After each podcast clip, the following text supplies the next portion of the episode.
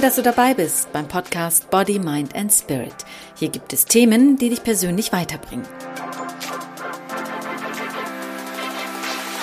Hallo und herzlich willkommen. Ich sage es zwar immer wieder am Anfang, ich freue mich, dass du dabei bist und jedes Mal meine ich das auch, so wie ich es sage. Ich freue mich tatsächlich, dass du meinen Podcast Body, Mind and Spirit hörst und ich wünsche für dich, dass dieser Podcast dir gut tut und dich weiterbringt.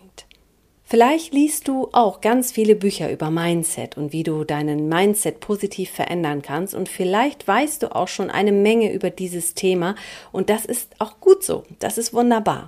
Ich weiß aber auch, dass viele Menschen, die sich vieles angelesen haben, trotzdem nicht weiterkommen, weil sie nicht ins Tun kommen so viel Wissen nicht anwenden zu können und nicht zu wissen, wo du anfangen sollst, kann auch eine Belastung sein und zur Belastung führen. Es gibt ein Thema, was ich heute gerne ansprechen möchte, und das ist das Thema Selbstsabotage. Ich hatte mal eine Klientin, die wollte unbedingt eine Gehaltserhöhung haben, aber jedes Mal, wenn sie deshalb beim Chef saß, kam es nie zu einer Gehaltserhöhung. Es war nicht etwa so, dass sie es nicht verdient hätte. Oh doch, das hatte sie. Sie hatte sogar schon mehrmals Anspruch auf eine Gehaltserhöhung gehabt, aber trotzdem bekam sie nie eine. In mehreren Sitzungen kam dann heraus, also in Sitzungen zwischen ihr und mir, mit uns zusammen gemeinsam, dass sie selbst es war, die dafür gesorgt hatte, dass es nie zu einer Gehaltserhöhung kam. Das geschah nicht bewusst, sondern unbewusst, denn jedes Mal, wenn ihr Chef sie fragte, warum sie der Meinung war, dass sie eine Gehaltserhöhung bekommen sollte, verstummte sie, lächelte verlegen oder aber sie sagte gerade heraus, dass sie selbst nicht wüsste. Oder aber sie traute sich nicht, ihre Argumente darzulegen, dass sie Gutes in dem, was sie tut, weil sie selbst nicht davon überzeugt war, dass sie gut ist. Innerlich war meine Klientin gefangen, gefangen nämlich in dem Glauben, ich kann doch eh nichts und warum soll ich für etwas, was ich nicht kann, auch noch höher bezahlt werden? Und wenn mein Chef das herausfindet, dass ich ja eigentlich nichts kann, dann schmeißt er mich doch raus. Und dieser innere Konflikt beschäftigt alle Selbstzweifler, auch dich, falls du ein Selbstzweifler bist und an dir selbst zweifelst und an deinen Fähigkeiten zweifelst. Denn Selbstzweifler bestätigen sich immer wieder in Gedanken, dass sie nichts können und das widerspiegelt sich natürlich auch in ihrem Handeln. Und wenn du auch oft an dir zweifelst, dann kennst du sicherlich das Gefühl, wie es ist, wenn du dir innerlich immer wieder sagst, oh Gott, irgendwann finden alle heraus, dass ich gar nichts kann und nur durch einen Zufall oder durch einen Fehler bin ich für diese Position auserwählt worden. Und vielleicht denkst du auch, dass du ein Betrüger bist und womöglich glaubst du selbst auch wirklich daran, dass du nämlich ein Betrüger bist. Dann bist du damit nicht alleine, denn es gibt so viele Menschen, die so sehr an sich zweifeln, dass sie tatsächlich glauben, dass sie Betrüger sind. Und ganz ehrlich, ich selbst, ja ich, hab das auch mal über mich gedacht.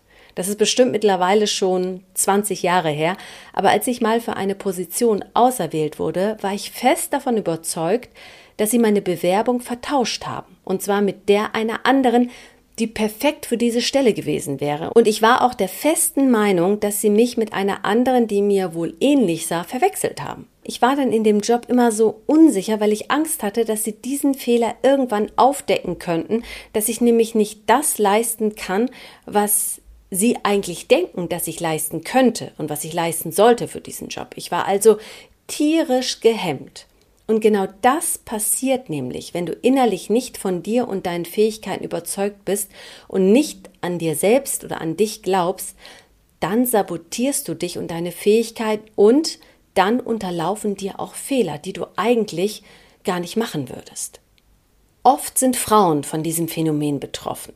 Es gibt nämlich viele Frauen, die in Gehaltsverhandlungen scheitern, weil sie denken, dass das hohe Gehalt und das Honorar viel zu viel ist für die Arbeit, die sie leisten, gar nicht so viel wert ist, das, was sie tun. Und nämlich denken, dass die Arbeit, die sie leisten, gar nicht so viel wert sei. Darüber gibt es sogar eine ganz bekannte Studie aus den USA, die genau dieses Phänomen darlegt, nämlich das Hochstapler-Syndrom. Das war so Ende der 70er Jahre, da haben zwei Wissenschaftlerinnen herausgefunden, dass vor allem sehr erfolgreiche Frauen von diesem Hochstapler-Syndrom betroffen sind. Diese Frauen denken nämlich, dass ihre Erfolge nur mit purem Glück oder Zufall zu tun haben und ihr Erfolg nicht durchs Können und durch ihre Fähigkeiten zustande gekommen ist.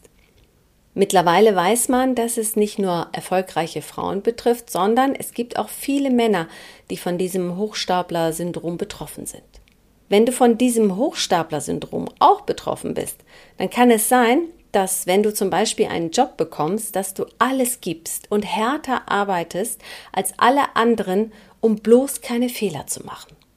Du verbringst also deine Nächte damit, dass du dich um 100 Prozent vorbereitest, um perfekt dazustehen. Und wenn deine Arbeit gut ankommt, denkst du, dass es ja nur daran liegt, weil du dich so super vorbereitet hast und daran, dass du ja eigentlich nur Glück gehabt hast. Dass es an deinen Fähigkeiten liegt und du Talent für diesen Job hast, kommt dir gar nicht erst in den Sinn. Es kann aber auch sein, dass deine Angst, entdeckt zu werden, dass du ja nichts kannst und eigentlich ein Betrüger bist, dich so sehr lähmt, dass du gar nicht erst ins Tun kommst und somit dir selbst im Weg stehst. Dich selbst sabotierst und im Grunde du selbst es bist, der den Grund liefert, dass die anderen denken, dass du nichts kannst. Beide Verhaltensweisen bringen dich nicht wirklich weiter, weil es anstrengend ist, ständig den eigenen Zweifel ausgesetzt zu sein, aber auch, weil du dann ständig durch die Welt rennst und nicht nur in der Arbeitswelt denkst, dass du nichts kannst, sondern auch an deinem Selbstwert zweifelst. Wenn es denn so ist, begegnest du nämlich fast jedem Menschen nicht auf Augenhöhe, weil du bist ja voller innerer Zweifel. Ständig zweifelst du daran, Sie ist hübscher, schlanker, klüger. Dir unterlaufen dann Fehler, die du aus Angst begehst. Das merken die anderen aber nicht. Die sehen deine Angst nicht. Die sehen vielleicht in dir die arrogante, aber bestimmt nicht die unsichere, die sich nicht traut bzw. die gehemmt ist durch ihre Angst und Fehler macht. Warum es dir nicht gut tut, dich mit anderen zu vergleichen und wie du es schaffst, deine Glaubenssätze aufzuspüren, das habe ich dir in der Podcast-Episode Nummer 12 schon mal verraten. Diese Podcast-Episode und einige andere verlinke ich dir noch einmal im Bemerkungsfeld der Show Notes. Es ist natürlich schwer, dich nicht mit anderen zu vergleichen, vor allem wenn alle in den sozialen Netzwerken wie zum Beispiel Instagram und TikTok zeigen, was für ein tolles Leben sie führen und was für ein toller und erfolgreicher Mensch sie sind. Nur weißt du natürlich nicht, wie es in deren Leben wirklich aussieht, sobald sie die Kamera ausgeschaltet haben. Und immer wenn du dich mit anderen vergleichst, hemmst du deine eigenen Fähigkeiten und dadurch kommst du oft auch nicht ins Tun. Und wenn du ins Tun kommst, kannst du deine eigenen Fähigkeiten gar nicht richtig entfalten und ausleben, weil in deinem Kopf ständig die Bilder abgespielt werden, die du als Vergleich heranziehst. Du wirst es eh nie perfekt machen und es wird immer irgendwen geben, der oder die an dem, was du machst, nörgeln wird. Und wenn du nur nach der Meinung anderer gehst, kannst du gar nicht erfolgreich sein, weil du es nie allen recht machen wirst. Und auch nicht recht machen kannst. Daher mache es dir selbst recht. Denn sonst nimmst du immer deine Außenwelt und die Menschen um dich herum als Maßstab. Das Hochstapler-Syndrom kann natürlich auch Vorteile haben. Es kann dich motivieren, Neues zu lernen, Neues zu entdecken und kann dir auch Kraft geben, dich in deinen neuen Job mehr reinzuhängen.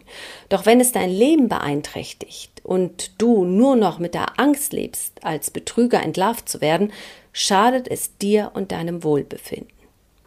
Verliere also die Angst vor der Angst, nichts zu können und vertraue deinen eigenen Fähigkeiten. Das tust du, indem du herausfindest, woher diese Angst kommt, als Betrüger entlarvt zu werden. Denn oft ist es ja so, dass du in der Vergangenheit eine Erfahrung gemacht hast, die dazu geführt hat, dass du heute so über dich denkst, wie du über dich denkst. Deshalb arbeite an deinen Stärken und werde dir auch deiner Schwächen bewusst, damit du an Selbstsicherheit gewinnst, vor allem deine Angst minderst, indem du mehr Vertrauen in deine Fähigkeiten gewinnst.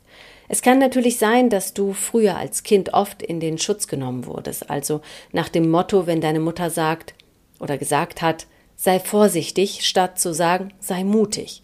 Daraus können Kinder nämlich zwei Dinge herleiten. Entweder Vorsicht, es könnte was passieren, oder auch Vorsicht, du schaffst es nicht. Und dieses Du schaffst es nicht kann in deinem Unterbewusstsein mit den Jahren sich entwickeln in dieses Ich kann es eh nicht und deshalb schaffe ich es auch nicht, ich versuche es noch nicht einmal. weil es dir ja keiner zutraut. Vor allem, wenn du es schon nicht selbst tust, wie sollen es denn die anderen tun? Nämlich deinen Fähigkeiten vertrauen. Es kann viele Gründe für diese Gedankenwelt in deinem Kopf geben. Eine Gedankenwelt, die nicht die Realität ist. Woher deine Selbstzweifel kommen, ist am Ende gar nicht so relevant. Wichtig ist, diese Angst und Selbstzweifel zu besiegen. Also nach vorne gucken, statt zurückzublicken, um dann selbstbewusst zu erkennen, welche Fähigkeiten dich im Leben und in deinem Beruf erfolgreich machen und dich weiterbringen. Was auch hilft, damit du einen Überblick über dich und deine Handlungen bekommst, ist zum Beispiel ein Tagebuch führen, über deine Erfolge und Fähigkeiten. Welche Erfolge hattest du bisher und was haben diese Erfolge gemeinsam? Was hast du gemacht, um diesen Erfolg zu haben?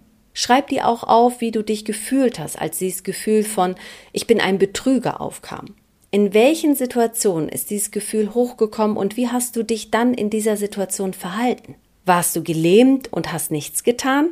Hast du Überstunden gemacht und Bücher gewälzt? Hast du geweint und dich schlecht gemacht?